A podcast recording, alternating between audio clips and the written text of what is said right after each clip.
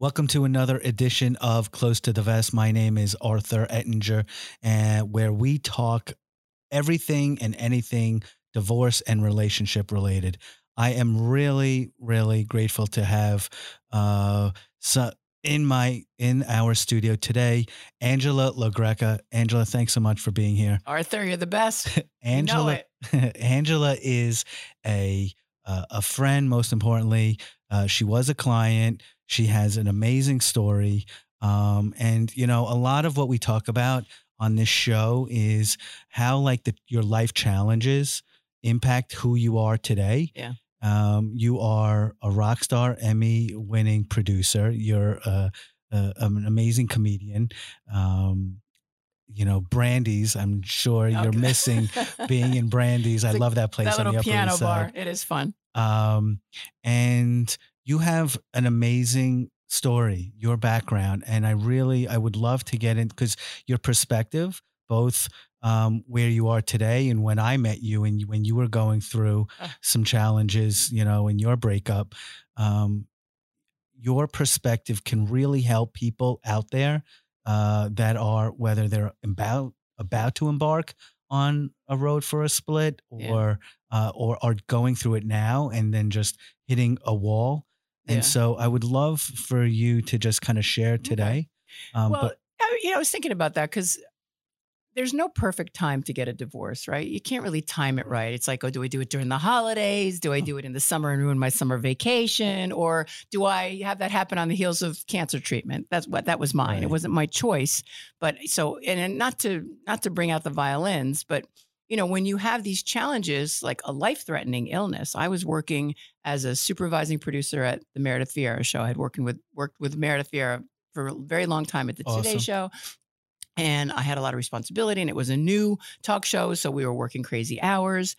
And, you know, I had a young daughter who was, I think, I mean, she was born in 2013 in December. So this was the fall of 2014. So she wasn't even a year old. Mhm. okay. I, I'm, I'm there. I've been All right. there too. Yeah. So, um, so you know, I'm working these crazy hours, which I'd always, you know, done. And we, Meredith and I, used to do this buddy mammogram. You know, because women don't really want to go for mammograms. It's not pleasant, no matter how you don't have to deal with this. But trust me, you would not take your private parts Right. and put them in between two pieces of plexiglass and make a panini sandwich and see, gee, Right. how you feeling now, Arthur? You really wouldn't do that. So nobody really wants to go. Right. Everybody's afraid of what they're going to find out. And I had stopped going for years because I was such a supposedly, you know, rock star, you know, producer, busy. And I was using that as an excuse not to go for my annual mammogram. Who So I wants to go to the doctor? I Yeah. hate going to the I- you know, but but I knew better.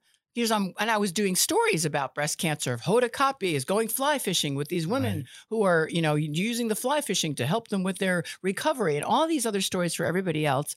And I was ignoring my own health. So now it, she said, you know, remember the buddy mammograms that we used to go on? Why don't we do that for my show, her show, that's Meredith Vieira show? We'll go together. And I'm like, I tried to get out of it. I tried to get anybody else to do it. They're like, I just had my mammogram, or I'm not doing that. And and I really wanted to get out of it. And then I thought, well, I can't because we booked it. All right, so we'll go. She said, Dr. Drossman, I love Dr. Drossman. She she was, was, you know, she was a, a Park, yeah, Park Avenue, you know, radiologist uh, and and breast specialist that we always went to, and that was my other excuse. You know, it's more expensive to do. You know, she doesn't take my insurance. She doesn't take any insurance. And I'm the kind of person where I need like a personal assistant to file any kind of paperwork, and I don't Right. have that assistant. So it's like, even if I'm going to get 80% back, I'm like, "I- I'd rather just not go. So she would always go to Dr. Drossman, Meredith, and she, Dr. Drossman would say, Where's Angela? Where's Angela? Anyway, short of it is, now I'm going to go. I was not expecting with cameras rolling That's as, crazy. as they're doing my, you know, mam- it wasn't the mammogram though. When you have dense, for women out there who know, when you have dense breasts, mine are so insignificant in size. Like they made such an, a problem for me. I was like, I felt sorry for them. I was like, you know, you guys, I know I ignored you most of my life. You were never front and center like other women. It was always sort of like, you know, a joke, you know, yeah. And now that you're giving me all these problems. And, but you have dense breasts. So they, it's picked up on a sonogram. So she goes to the sonogram. And all of a sudden she goes, I want to stop the cameras. And I thought she was joking. Oh my yeah. God. She goes, I want to stop the cameras. You know, I see something. She stops the cameras and she says this to me. And she says, she gave me the option, do I want to continue? But being the producer, the good producer I am, I was thinking, wasn't thinking so much of outing myself as a potential breast cancer patient. Um, I was just thinking like, oh, we got to tell the story, whatever. Yeah, I guess so. Wow. So we did, but I knew from her voice and talking with her that this might not be good. Short of it is, you know, in TV world, they get things faster. You get your results faster, you know. Right. And all of a sudden, we were, you know, within 24 hours, you know, I was sitting in a makeup chair, hair and makeup chair, about to go on Meredith's show to talk about our experience, not knowing what my result was going to be. Oh. And then I God. found out about an hour before we went on air with this that I had um, that I had an early stage breast cancer that looked like it was small. I mean, I and and um, and they had to do it. They were going to, you know, they did this biopsy and everything. But eh, so the whole thing was like flippy. And my ex, I'm gay. I could never even say that without saying it so so quickly. Um, and my ex was with our daughter in California at the time, and I had to call and say this, and then I had to go on the air. So it was soupy. It was messy. And I, you didn't cancel? no, I couldn't. It was our show. I'm, I'm a Last week I cut my finger and I couldn't do film a podcast. And that's crazy. That's show business, though. The show goes on. Show goes on. But it was my life too, so it wasn't really a show. It was hard. So I was soupy during that interview. I was like, I cried a little bit, and mostly I thought I looked heavy though. That was the problem later, years later. I thought, you know, you could have lost like few, a couple of pounds. When I watched myself on that, that's all I could think about was that jacket didn't really fit you right on that interview with Meredith. So anyway, so the short of it is, then I had to like, then I was like, um, oh, I have to produce my own cure right? I have to produce my own cure. Like I'm a producer. So for 24 hours, I sort of froze. And then I was like, wait, I have, then I was like, I knew all these people from working in television and also just being someone who gets good information.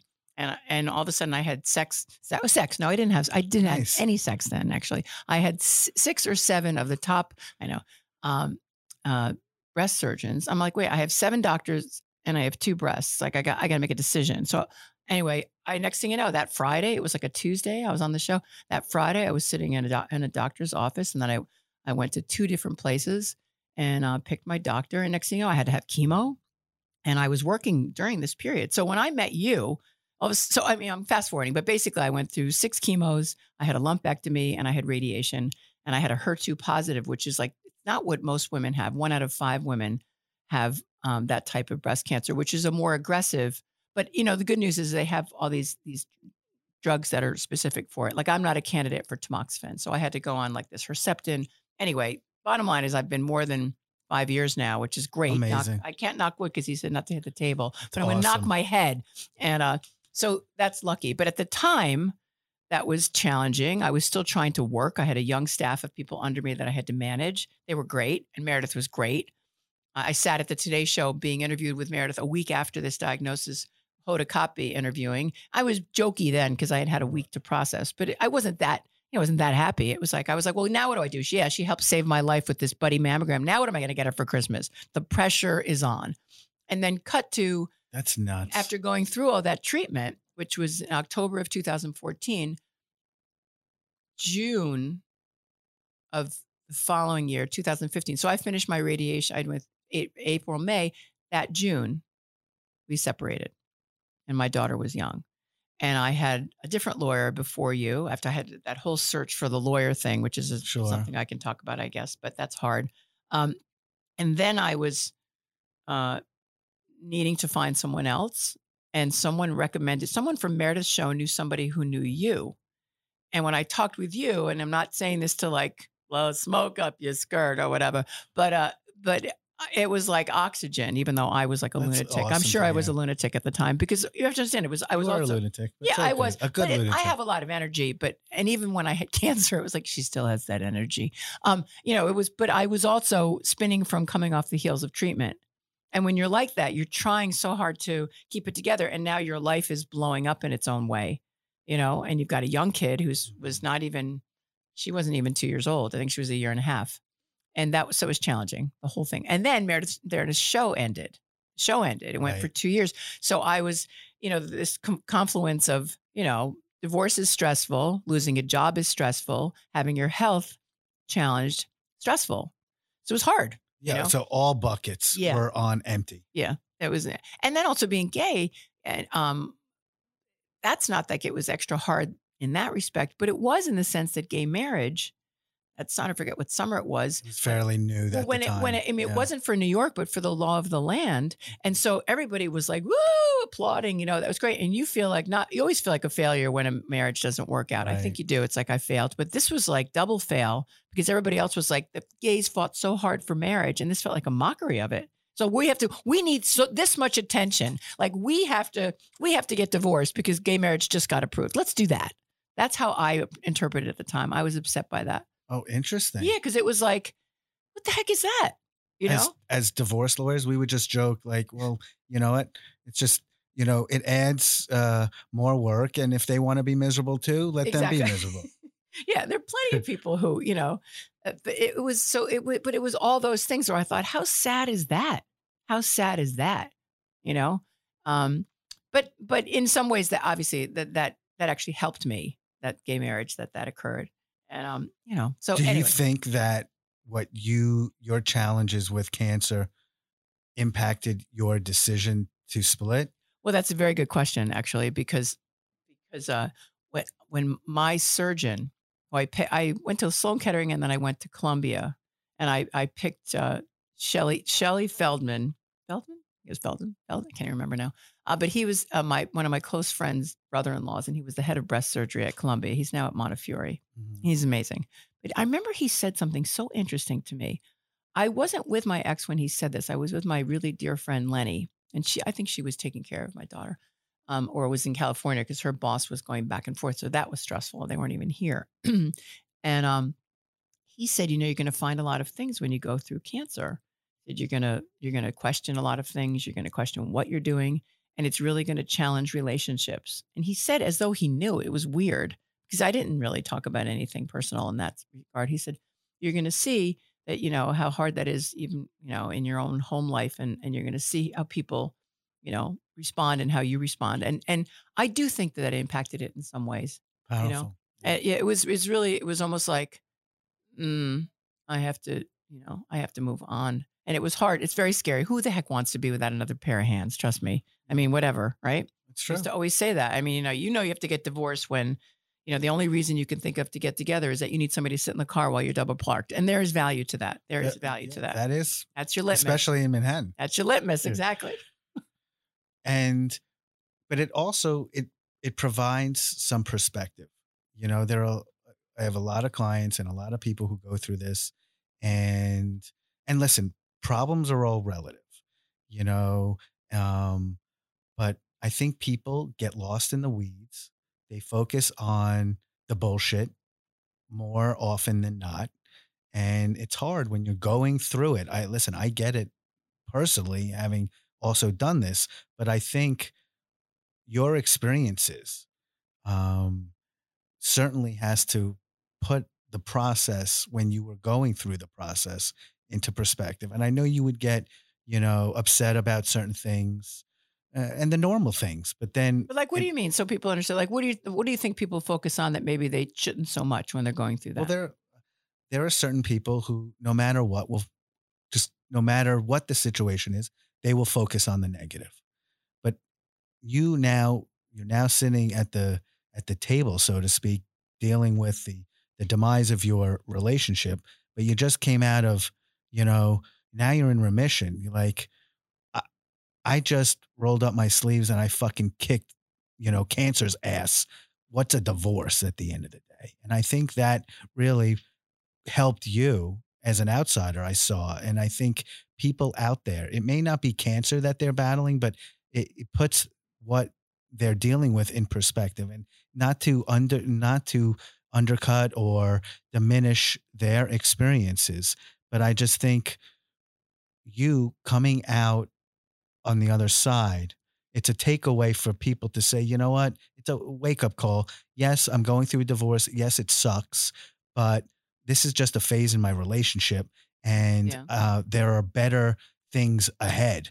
And Well, I- I think also, you know, in terms of like when you're going through that, you do there's such an there's a there's an anger that the two people have, you know, but I kept trying to focus on the fact that what got me through is that I love my daughter. Right. And I was grateful for that. As much as you can fight with the other person, you could I never understand how people can go from, you know, you care about someone enough to marry them or even in just regular relationships. Like there's a million people in this world, and maybe you're going to date a dozen or more or whatever in your lifetime. And of those, you may not talk to any of them ever again. Like that's weird. Like people know intimate things about you, have been with you, and now it's like a wall that has that has like it never existed. I always found that fascinating. And I was never one to really stay in touch with my exes.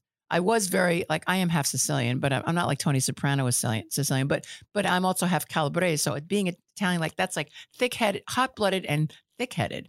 That's an interesting combination, but it served me well during getting through all this. But I here when you divorced, you have to stay in touch with the other person Yep. if you have a child, you know. And that was the challenging part. At the same token, I was grateful for for the- for for her, my daughter. And so our Sure. daughter, really. So, you know, so it was that, that's the struggle, you know, and you're like, well, I want to do the best thing I'm doing. And, and you know, always question if you're doing the right thing, you know, because you, it just feels so messy.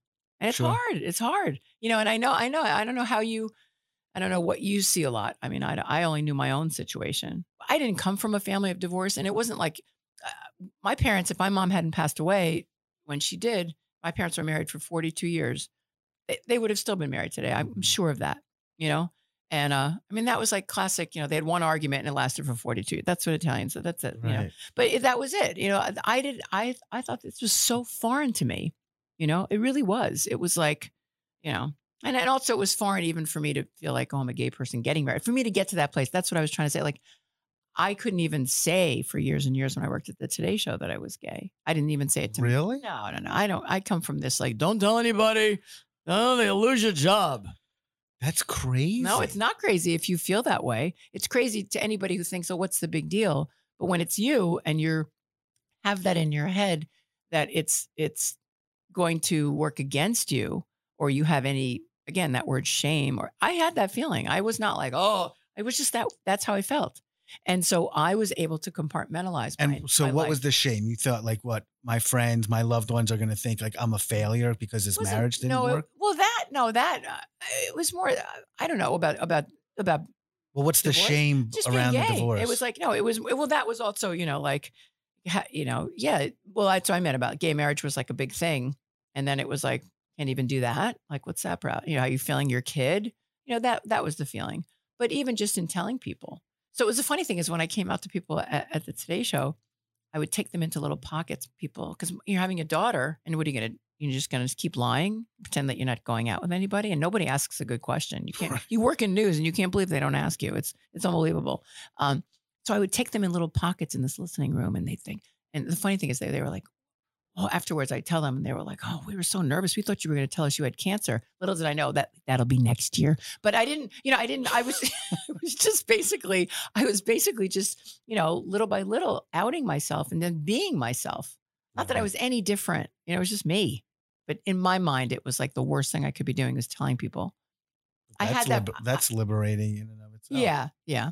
So, you know, so trying to, again, trying to make divorce okay. And really what you're just trying to do is be a good parent. Yeah. That's what I'm trying to do. and I be- think you that know. makes like you always did what's best for your daughter. Yeah, you have to. I mean, she's amazing, and that's and and no matter how bad your relationship gets or what happens, and divorce is icky and nobody likes it, and it's eh, and the the bottom line is, if you have a child and you love that child, and how do you know? You know, that's everything. So there, you have to make a peace at some point, and that Mhm. took that. I think that takes a while. I think that's what takes a while because you're so angry in the beginning, and you're so focused on not liking the other person for X, Y, and Z for all the reasons that it didn't work out. And whatever you guys both feel.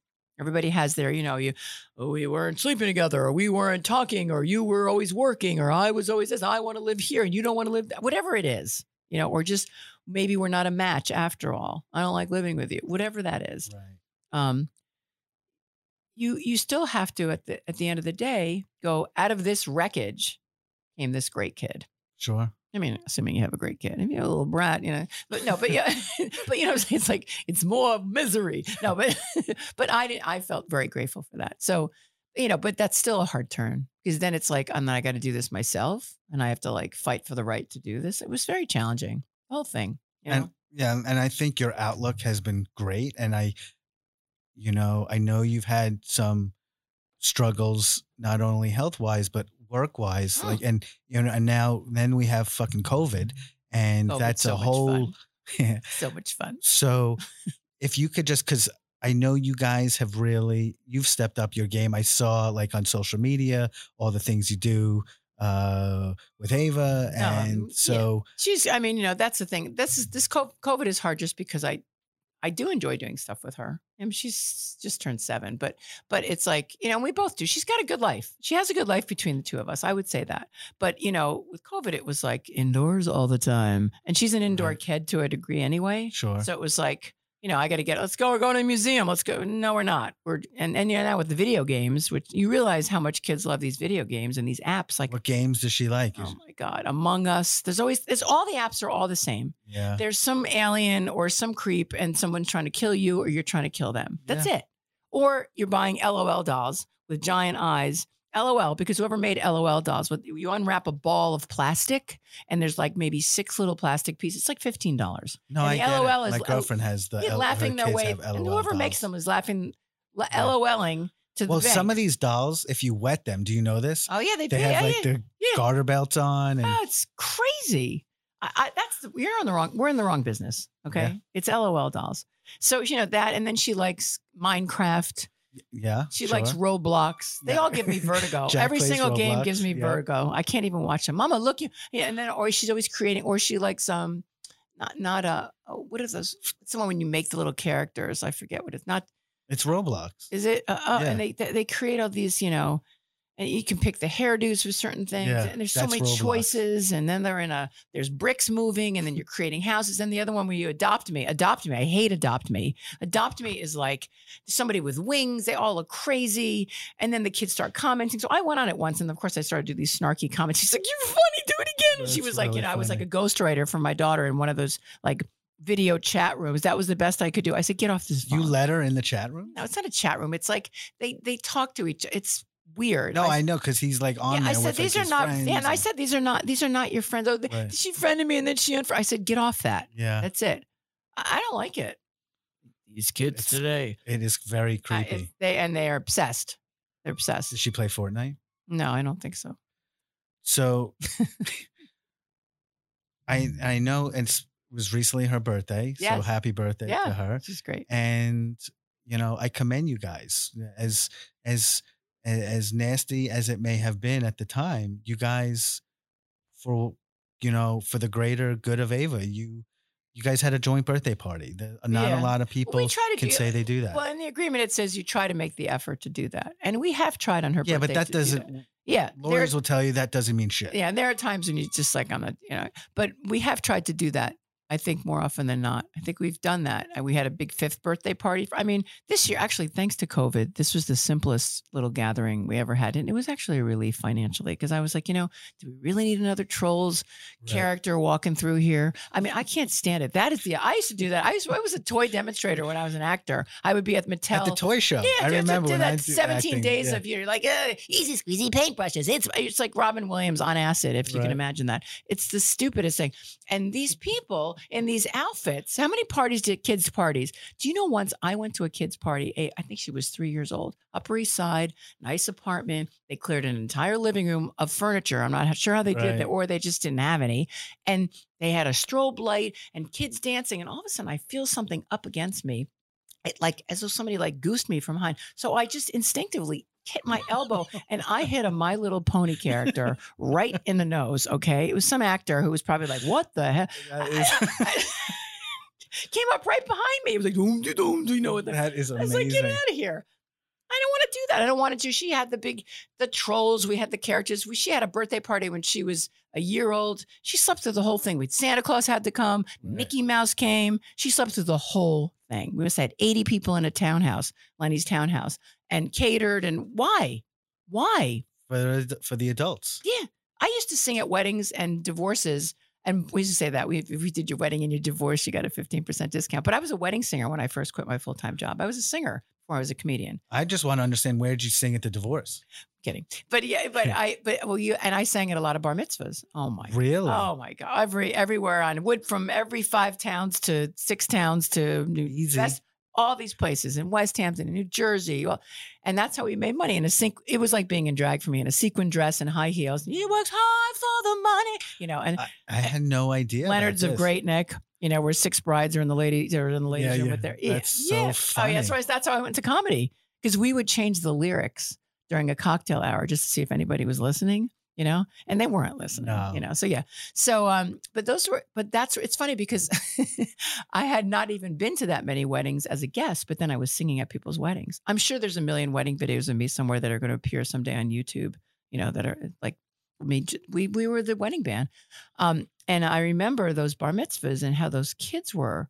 They would hire like this chimpanzee on a motorcycle, thirty thousand dollars, and he'd ride around. A real monkey Yeah. would ride around, Bubbles or something. It was like Michael Jackson's Bubbles. I think they- Dylan's mom had, Yeah, had yeah, the they have monkey. to like they have to all outdo each other, and I'm like, I hope I never have this in my life. And a kid, and then all of a sudden we're getting this great party. Like I had an oh, she's an artist. My daughter's an artist. I'll I'll rent a place down in you know down in Soho. I found this place in actually in Tribeca. Got all of her artwork, put it up, and then and we never do anything simply. Then it's like, oh, we got to have all this prosecco for the adults. Like it's an, it turns into an adult. You know, Yeah. they're having Sure. you know, and then you oh, know we got to have you know the the the dessert table, the the candies. giveaway. Then we got to have the bags. Then we got to have balloons, two hundred fifty dollars in balloons, five hundred in balloon. We got to have characters. We have to have what do we? What is this, a carnival? We have a carnival. We're a carnival. yeah.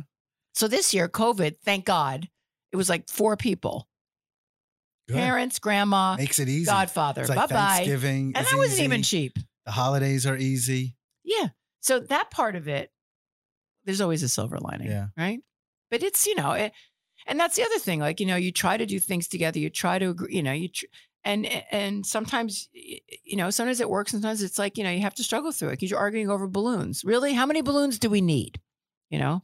And that's the thing. You don't want to, you don't want to get in the weeds with that. Yeah, but and I know um, a lot of families have been even well after the divorce have been struggling because what one person thinks is appropriate and safe during this time, the Yeah. other parent Oh, I is experienced that with completely op- Yeah. the opposite. Well, everybody, I think COVID was a great, has been a great litmus test for, I mean, it brings out like, brings out the steely in you, like there's like how you can put things in perspective. And other people, it's like if they have no inner life, okay, or they can't be alone, or they can't be without a manicure, pedicure, you know, that that somebody else is doing for them, off the rails. Now, I saw it with a good friend of mine who's single. Her ex husband was like COVID crazy, where like he didn't want to go any, I mean, out of a bubble thing. And anything she did, he was, and they were fighting. And they had the same kind of schedule, two, two, three. And think he was, you know, lived in a different part of the city. And they were arguing over every little thing, you know. And then finally, then they found a common place and then they tweaked their schedule and did a week on, a week off because it was just, it was easier. I saw a lot, I saw that. That's where I remember in the beginning, like, how's this going to work? What, because people were making the rules up left and right. I don't know if how that worked in terms of, you know, your legal because, you know, Well, the judges did not want to disturb because, uh, but the problem is, and this is true in a lot of aspects of what I do. Yeah. You could go meet with five different judges on the same fact pattern and you'll get 10 different results. yeah, Because depending on the day, depending on the mood, depending on the the issue, the case before them, you know, there's no really bright line and nobody knows. No one has a crystal ball. But at the end of the day, the judge, the last thing a judge wants to do is modify a schedule because what's temporary? You know, this is going to go on for how long? And then uh, what what's good for one family may not be good for the next family. yeah. You know, I always thought it would be like something where they were like, if they were trying to cooperate, that was always a good thing. That's what I would read in these articles. well, that was the biggest thing is Yeah. that, uh, and Judge Sunshine wrote about this. Don't use the pandemic as a sword. Right. you know but Right. the prop that's good for somebody who's in the process right now and there's no final order but when you're done and there's language you know we didn't have a pandemic clause now we have pandemic clause but who's Yeah. who thought to put okay you know god forbid the world shuts down on a pandemic here's the schedule Right. you know Yeah. um i just think in in in every aspect you actually have to you know deal with things with fairness and how would you want that person if the you know if the situation was flipped because Yeah. today you're going to have COVID. The next, you know, that person's going to have COVID. Well, I think we all make made exceptions during that because it was like only in a pandemic. That was like the T-shirt. well, and you guys were all together. yeah. I- well, it was hard. You know, we have 10 blocks and then it was like, it just seemed like too much exposure. And I think that there was such a great fear at the time. And I just kind of said, okay, then I'll try to go there. And we we talked about, let's see if we can do that. And actually did that for a period of time successfully, which I was shocked actually. I think you just get in your lane. It's really out of fear. And it's also out of like, you know, it was just hard. It was just hard that whole time, that really early March, April, May, and, and being in New York City. I just wanted to get out to my house in the Hamptons, and it never. Ha- I couldn't do it, you know. And so it was just one of those like just stay put. But can I ask you questions? no. I want to. I want to know because I know that you have that experience with all different kinds of clients. But like, what's the most common thing that people who are divorcing make make mistakes in, and then when they approach like a lawyer? Like, you know, what is it? What is it? Or what, I guess my question is like, what is it that they they don't think of, or what is it that, that you wish that they prepared, or that you wish that they got? Like, what are they not getting because they're just like, eh. Um, well, there's a lot I could. I think answer. about it for other friends of mine who are going through that. And I they always a- ask me, and I can't even remember what I was. I know I was so crazy at the time. That I wanted to know, ask you that. Well, there are certain people who will just sign at the dotted line, no matter what they you say. You know, they either are so consumed with the emotions or uh, not paying attention, um, and so and then there are other people who they'll they'll try to negotiate, whether it's you know no matter what it is, they want to feel like oh the negotiation's already started with their lawyer, and they will often s- negotiate the retainer amount but not think about the hourly rate. You know, it's not so much how much you put in the bank for them to work against as it is what the hourly rate is. So if if that's what your objective is, is to negotiate with your lawyer, okay, um, maybe you want to think about negotiating the hourly rate. I think what a client needs to do when they're meeting with their lawyer is instead of just getting the sales pitch and saying, oh, yeah, I can go do this for you, ask what's realistic. Are my demands realistic? Because there are certain, you know, clients who they want to hear whatever they want to hear. And there are certain lawyers, conversely, who will say exactly what that potential client wants to hear. The problem with that is that that's really great in the beginning, but then now months later or years later, and now you're at a negotiation table and the deal is you're getting closer to either settling the case or starting a trial. And if they've been asking for something that they're never going to get at trial, and you've been telling them for a year, or your their lawyer rather has been telling them, and they're like, "Wait a second, I just spent two hundred thousand dollars on a fucking issue that I'm never going to be able to get," or it's the first court appearance or third court appearance when the judge starts screaming at that litigant. It's like, what are, you talking about? When I first met you, you told me, "No worry, I'm going to get I'm going to get, you know, custody for you and zero overnights for the other person. You got to ask like this is what this is what my I, I always say, what's your wish list? You know, and at the end of the day, what do you really want to achieve here? And do you have to manage expectations? Or That's how- the main that's that's what I see. I see uh, I see my job as a risk manager Mm. and to manage the expectations. I may ask for what you want, but you need to understand. Like today is a perfect example. I was in court arguing for something, and then I spent an hour and a half explaining to my client that what you're looking for really here's, you know, you want to preclude the paramour from ever having any contact with your child. Fucking good luck, you know, unless that person's incarcerated yeah. you know, your spouse is moving on. This is why you're getting divorced. Yeah. You know, and so you have to manage, to your point, 100% manage expectations. Yeah. It's hard. How do what makes it a fit? What makes a, a client a fit? Or is it, I mean, are there other clients where you just say, I can't handle your case. I don't want to, whether for whatever reason? There are certain cases where I I, will turn away. Yeah. Um, there are certain cases where you're in the middle of the case and uh, you no longer, there's just been a complete breakdown in the relationship Mm. and they're not listening to you. Um, they refuse to return your calls. You know, uh, listen, we all get the calls. How come this one's custody arrangement is this, and how come they're getting fifty thousand a month and I'm only getting twenty? Well, you didn't marry their spouse, you know, yeah. and um, your fact pattern and custody is not the same thing. You actually don't have a spouse who is in a you know inpatient treatment facility and is not coming right. out anytime soon. Right. You have a, a, loving parent on the other side, so we can't banish them to Siberia. That's just the reality. Yeah, you know. Um, and I tell people when you come in, I'm not the only person in town. This is not a one horse town in New York City, you know, or yeah. New York. So go meet with other lawyers. And, you know, lawyers, I joke, are like dogs and their owners. A lot of them look like each other, you know, and um, you find the person that's right for you. Yeah. So sometimes that's a that's hard. It's not right away, you know. Other times, yeah, you know. I know for me, I I I met several people. One person actually I gave a retainer to, and then I went to dinner with a friend, and my friend said, "Oh no, no, you don't want her."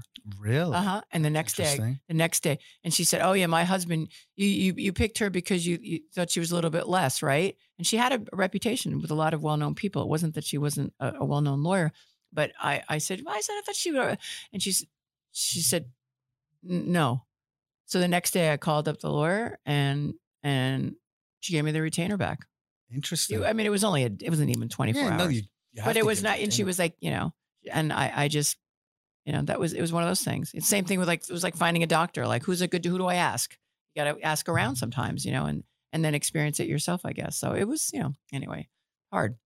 And do you now, having looked back a few years, do you think that, is there anything that you would have done differently? Hmm. Uh, you know, at the, I mean, I used to think sometimes, I think everybody always thinks like, could I have, could this have been negotiated between us so that we didn't have to go through a divorce? I think everybody right. has, asks that when you have a young kid or a kid, you know, because you don't want to put anybody through that. And it's, you know, and it's, and, and at the time though, I, I felt clear about what I wanted to do, but I, I don't know, what I do something to, I don't know. I, I think, I think I, I did, I gave it my best effort Mm-hmm. I had to, I tried to educate myself as much as possible about a world that I wasn't really sure about. Sure. You know, that was, I think, the hardest part was like, what's this going to look like? You know, and how does that even play out in your real life? You know, you don't really, you're just going through the motions at the time. And then I think when it's done, there's almost that like, mm, you know, it's kind of like, well, it's very anticlimactic. I tell people, I'm yeah. not, I'm not opening up gates for you. Yeah, I'm no. not. There's not like a big prize at the end. Yeah. You know, uh, I give you a very expensive ten page document that's a judgment of divorce. Yeah. You still have your fucking issues. You still have your ex. You yeah. still have the problems. But but that document is valuable because it's almost like let's go back to the videotape because there are times when you can veer a little bit and you and you, that's advice I think I've always gotten from you and and and, and, and it bears out is that you know follow the agreement that's why you have it, you know? And there are times when you want to, I think, as any independent person, you know, or any human being who has, a, there are times when you kind of want to go, I guess it's almost like with wearing a mask. Like, I mean, I think we should wear masks, but it's like, who are you to tell me to wear a mask? Like, who are you to tell me with my kid? You know, there is that same. I, start to sound like my dad, who doesn't even sound like that, but I do a character that sounds like my dad, and that's what it is. Um, but you start to do that. You start to well, who are these people telling us, you know, what we have to do on Christmas? Right. Like, who are you? It's my kid. But at the same token, it's a very valuable frame of reference because that's where you guys are. And it's a legal, you know, enforced thing. And when there is a disagreement and a little, you know, you give a little and then all of a sudden it's it's unraveled again. and you're back to where you were, you know. So in that way, it's almost like I I find it valuable. Find it valuable, you know. Sure. And uh yes, do we tweak sometimes? sometimes, you know, we had, you know, stuff happens sometimes, you know, and, and, and you have to kind of adjust and you don't have to check in with some lawyer, lawyer or right. judge every five seconds, but, but if you need to, you know that it's there. And I think that that's a good thing. I agree. I, you know, it's, I mean, that's part of it. That's, that's the whole thing with marriage. It's a, you know, it's, it's not just like, oh, well, let's try this. It's like, it, it has all these legal ramifications that involve property and kids and custody and money and all the things that you don't really want to think about when you're having that party. You know, when the when the trolls are dancing at your wedding. I didn't have that. and have a big party. That was probably part of it. Maybe you don't get married at City. That's what I used to say. Thirty-five dollars to get married at City Hall and thirty-five thousand dollars to at least to get a simple divorce. That's pretty much it. You know. Yeah. No comment. no, I'm just saying. But we say, say it all the time. You know. So I just want to say you are truly an inspiration, and um, I just I'm really uh, grateful for you to come on here today and to share your story. Um, I cannot wait for the time, if hopefully soon, where I can actually come see you perform again. That would be fun. Um, it would be nice to. I mean, you know, being comedian and singer. Uh, where is that going to happen? Yeah. You know, I had a birthday party at Brandy's, which is an old piano It's my bar on the Upper East Side. It's, it's been there It's for 60 years. place. Do you know Joan Hamburg is? She has a radio show. She's no. the first lady of radio. She goes, "It's an institution. Brandy's is an institution." You know, and uh, it's great. I mean, I I grew up in like my cut my chaps, uh, my performing stuff down in the cabarets, like in the village, and Sure. Don't Tell Mama's Midtown and Yeah. 88s, which is no longer there on West 10th Street. So there's a whole group of people who are really, and they're great talent, talents that are almost unsung, you know. And I used to Yeah. put these shows together. And I think right before COVID, at the end of February, I had a my birthday party at, at Brandy's. And, all these people were there, and we were thinking, like, you know, a couple weeks later, we never would have had that birthday party. Wow. Nobody got sick from it, but it was like it was just around. We didn't know at the time, like, ooh. And now it's like, can we just go outside? Can we just go outside and have some, you know, when are we going to sing again? Well, maybe come February, I will show up in my troll costume uh, for your birthday party That at would be great. I would love that. I would love that. So thanks again. Arthur, thank you. I think what you're doing is great. People need to hear it. It's it's a very lonely time when you're going through divorce. So, you know, connecting with people who've been there and done that and people who help during that is is valuable. So, I appreciate that. Thanks for the share. all right, you. Bye. Bye.